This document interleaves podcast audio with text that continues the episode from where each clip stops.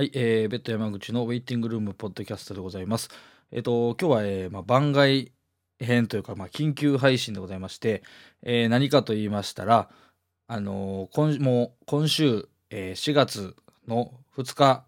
からですね、えーフットボールエトセトラというですね、アメリカ・テキサス・ヒューストンの、えーバンドが来日いたします。で、あのー来日公演、来日ツアーをですね、えー東京、名古屋、えー大阪、行っていくわけなんですけども、えーそちらが迫っているということで、えー緊急配信でちょっとあのフットボールエトセトラの紹介をする回にしたいと思っています。えっとですね、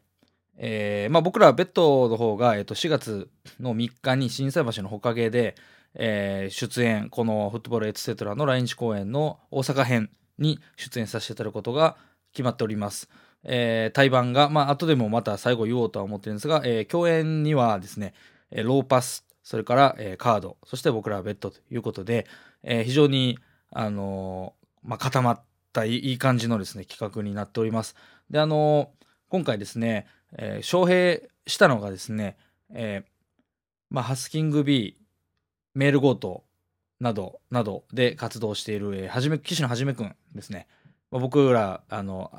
まあ、愛情を込めて、こう、ラーメン先生なんてよく呼んでるんですけど、えーまあ、ラーメン好き、そしてかき氷好きとしても有名な、えーベーシストのはじめくんが、まあもう本当に彼個人の行動力でもって招聘するということで、えー割とこういうのが久しぶりなんじゃないかと思うわけなんですけども、えーまあ個人でですね、本当にまあ一人で頑張って、あの、コンタクト取って、各地の共演バンドも含めて、まあ自分がメルゴートとして出演する公演もあるようなんですけども、えーやっているということで、まあここはね、あの、ギリギリ迫ってきて彼も、えー非常に、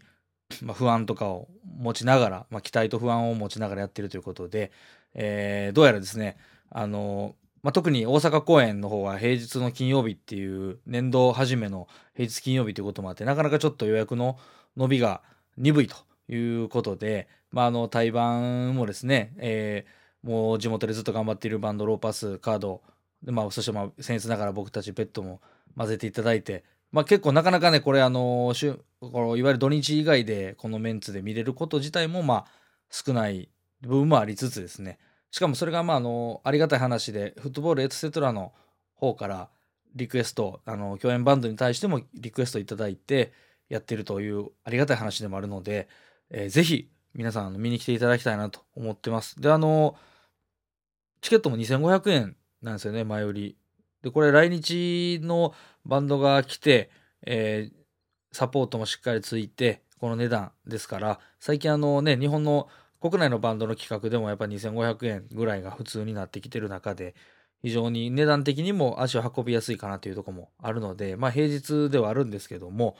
皆さんあのまあ、仕事終わりとか学校はね始まってるかあもう始まってますかねえーとかまあ金曜日なんであのね思ったより早く終わったよとか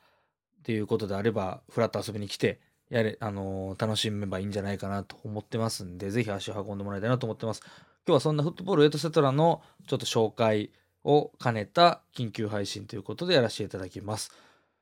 えーではですね、まず、その、えー、招聘を今回している、まあ、岸野はじめ氏から、まあ、簡単な、超簡単なコメントが届いてますので、そちらを、えーお聞きください。メールゴート、メオテにハスキング B をやっている岸野はじめです。この度、フットボールエトセトラをアメリカから呼んで、ツアーをします。えー4月2日、渋谷キノト。4月3日、大阪心斎橋ほかげ。え4月4日、名古屋の、えー、栄、えーサイトロープ。えー最終日が、えー東京八王子リップスの4日間です。えーベッドには、えー4月3日の大阪に出ていただきます。大阪のメンツはベッドとカード、ローパスの4バンドと、えー、来日するフットボールエトセトラです。えー週末金曜日なので、ぜひお酒を飲みがてら遊びに来てください。よろしくお願いします。えーということでございまして、聞き取れましたでしょうか？えー非常に小さなか細い声でコメントを送ってくれました。大丈夫でしょうかっていうね、とこなんですけど、えっ、と、まあ、非常に彼も不安を抱えているというところが正直なとこなんではないでしょうか。いや、わかんないですけど。まあ、あの、パーティーピープルなんで、えーみんな、はじめくん自体がすごくね、明るいやつなんで、すごい楽しいツアーにはなると思うんですけど、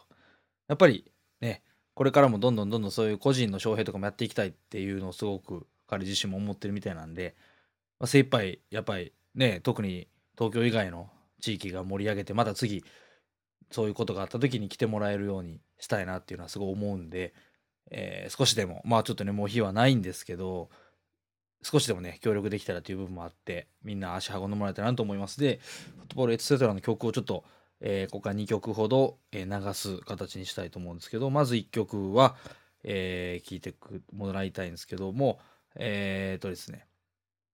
そう。3曲かけようと思います。でえっとまず最初に聴いてもらうのは新しい方からかけていこうかなと思っててえっと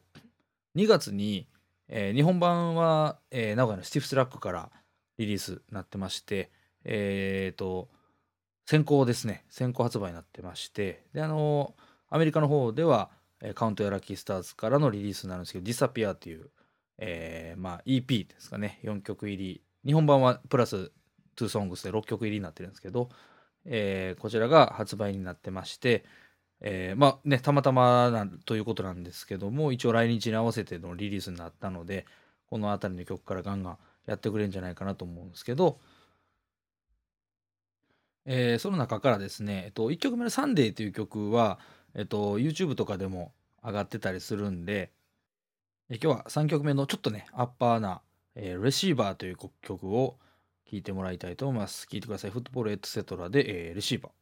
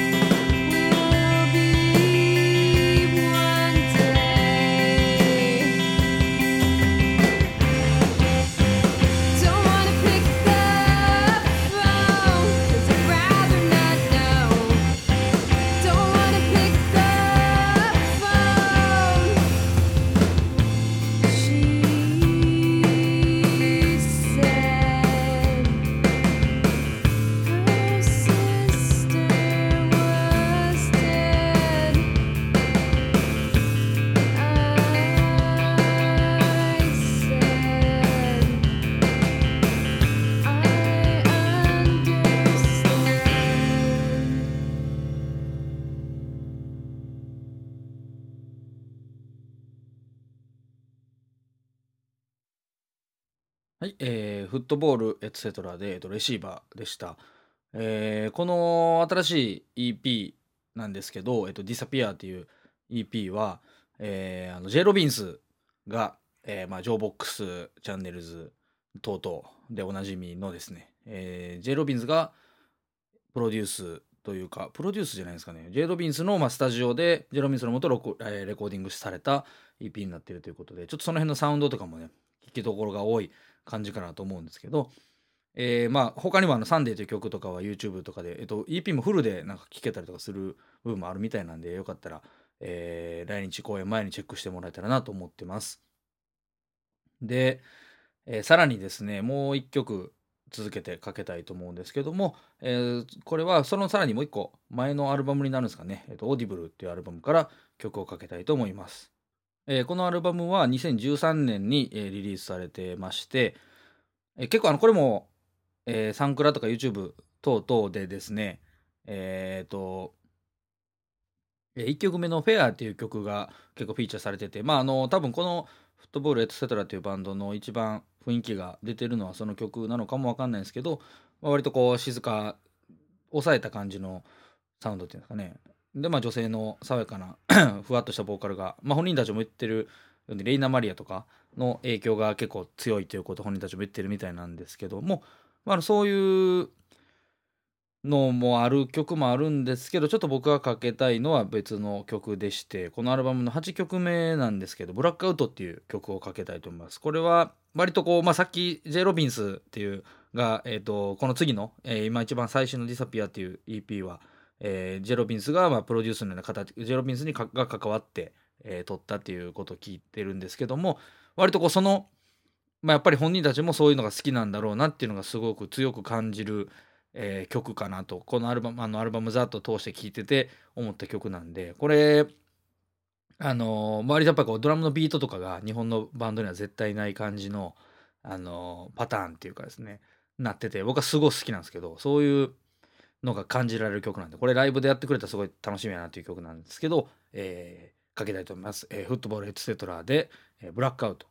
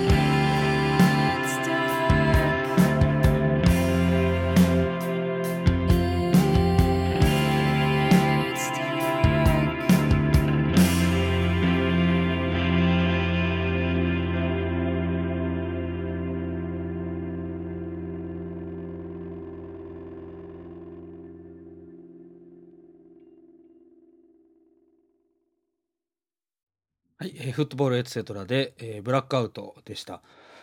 えーやっぱり結構ねバンドの特徴として多分すごく言葉とかもシンプルで、えー演奏もシンプルにするっていうのは心がけてやってるんかなと思うんですけど結構このこういうバンドはやっぱりライブであの映えるというかパターンが多いんじゃないかなって僕は思ってますけど あの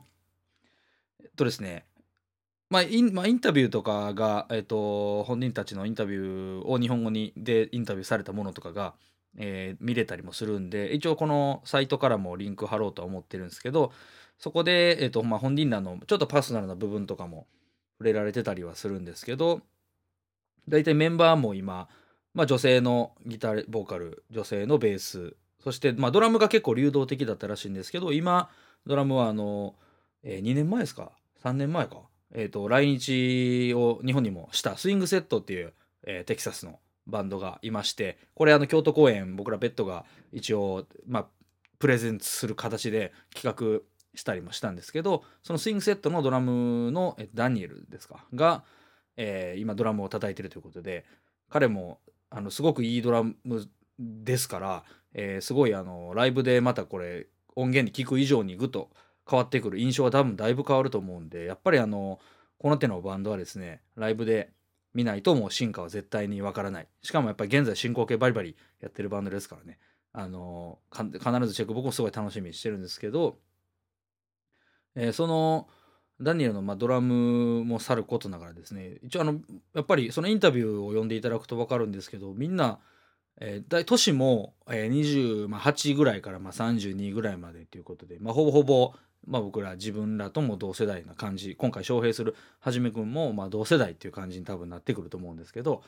であの他にもなんか学校の先生とかをやりながら、えーバンドやってるというような感じみたいなんですね。でその主主催のはじめくんのインタビューも今回アップされてましてそのはじめくんなんかも言ってるんですけどあの活動のペースもある意味日本のバンドにすごく似てたりとか、まあ、日本のバンドへのそういうリスペクトもすごいあるっていうのも聞いてるのでなんかその辺も含めてすごい面白い。今のあのアメリカのそういうまあエモエモとかのシーンっていうのはまあ盛り上がってるっていう部分はありますけど、えーいわゆるその商業的な部分ではなくて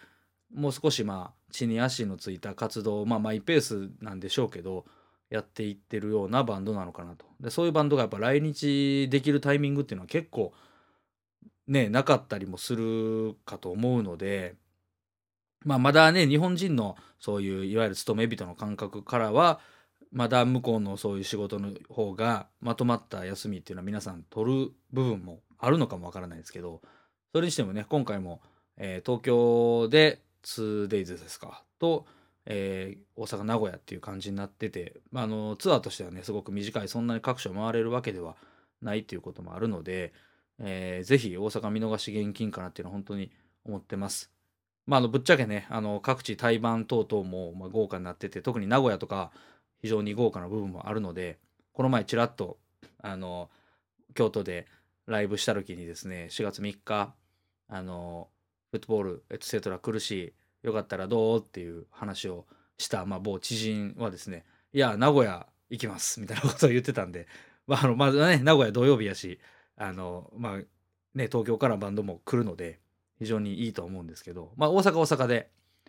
あの心斎橋ほかげっていうとこなので割とこう客席と、えーステージの境界もなく、まあ、まさにこういうバンドアメリカのバンドが本来多分こういうとこで普段やってるんだと思うんですけどそういう姿をねまた見れたりとかあとは多分生音がこうバシバシ聞こえてくるっていう部分でそのこのドラムサウンドとか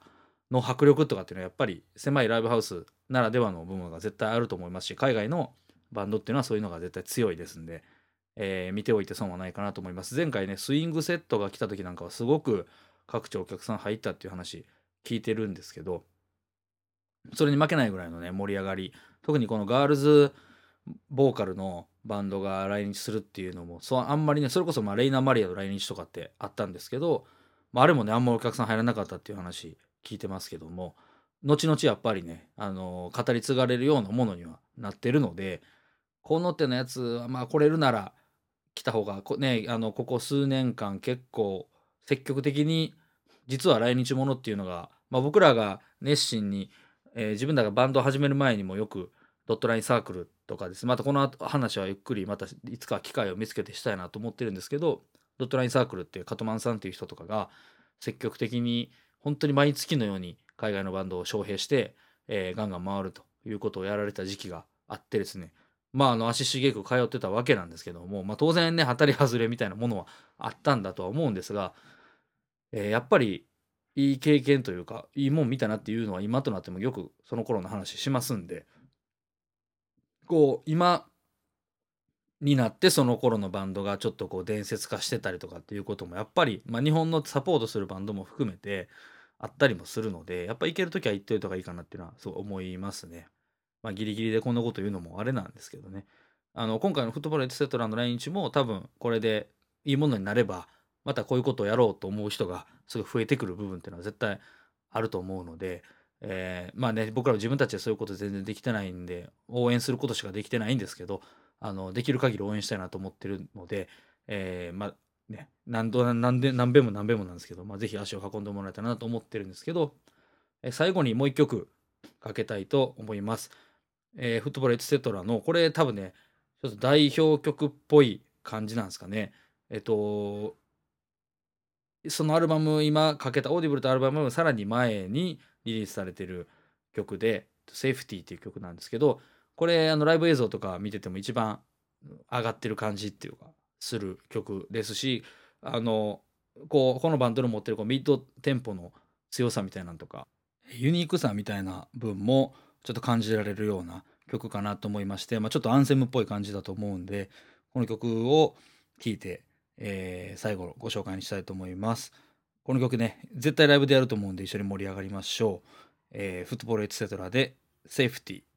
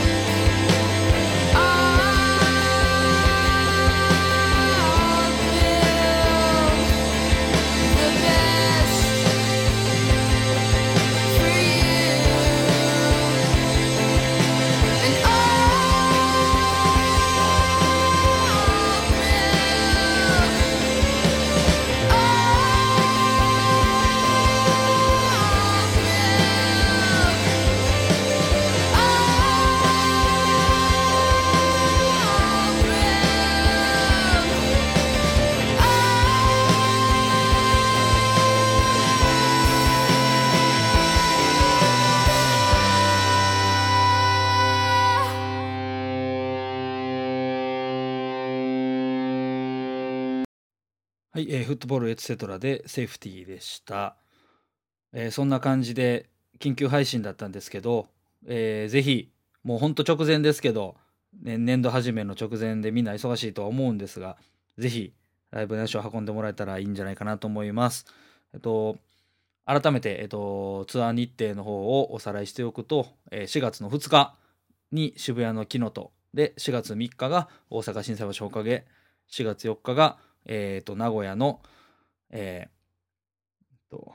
タイトロープですね名古屋タイトロープで4月の5日が、えー今回招聘するはし、えー騎手のはじめくんの地元でもある八王子のリップスということで、えーまあ東京と名古屋と大阪を回る、まあ、ショートツアーになってますけどもぜひお近くのところに足を運んでもらえたらと思ってます。えー僕らペットで言いますとその4月の3日金曜日ですね、えー心斎橋のほかげで、えー19時スタートで、えーローパスカードそして僕らベッドフットボールエツセトラ4バンドで僕ら3バンド日本のバンド関西のバンドがサポートして、えーお届けする日になってますので2500円ですチケット代も、えーとても安いんでぜひ足を運んでもらえたらなと思っております。えー特設サイトとかツイッターとか各バンドいろんなところでね予約も受け付けてますので、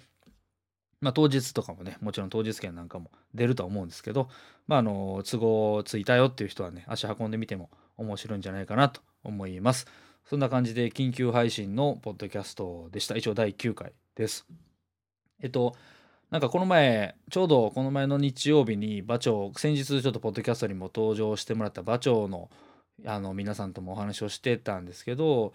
割とね対談形式だけだとまあネタつけてくるよねっていう話なったんで今後ちょっとこういう自分らがまあ関わるようなライブとかの宣伝も兼ねて特にま曲が流せたりするようなバンドの人は積極的に、えーこういう一人語りじゃないですけど回も作っていこうかななんて思ってますんでその辺ももしなんかこんなんやってほしいとかっていうリクエストまあもしもしあれば直接でもいいんでメールポッドキャストアットマークベッドフロム京都 .com でもいいので、えーいただけたらお,、えーお答えしていきたいなと思っております。そんな感じで、フェット山口のウェイティングルームポッドキャスト第9回は、フットボールエツセトラ来日直前の、えー緊急配信スペシャルでした。えーではまたありがとうございました。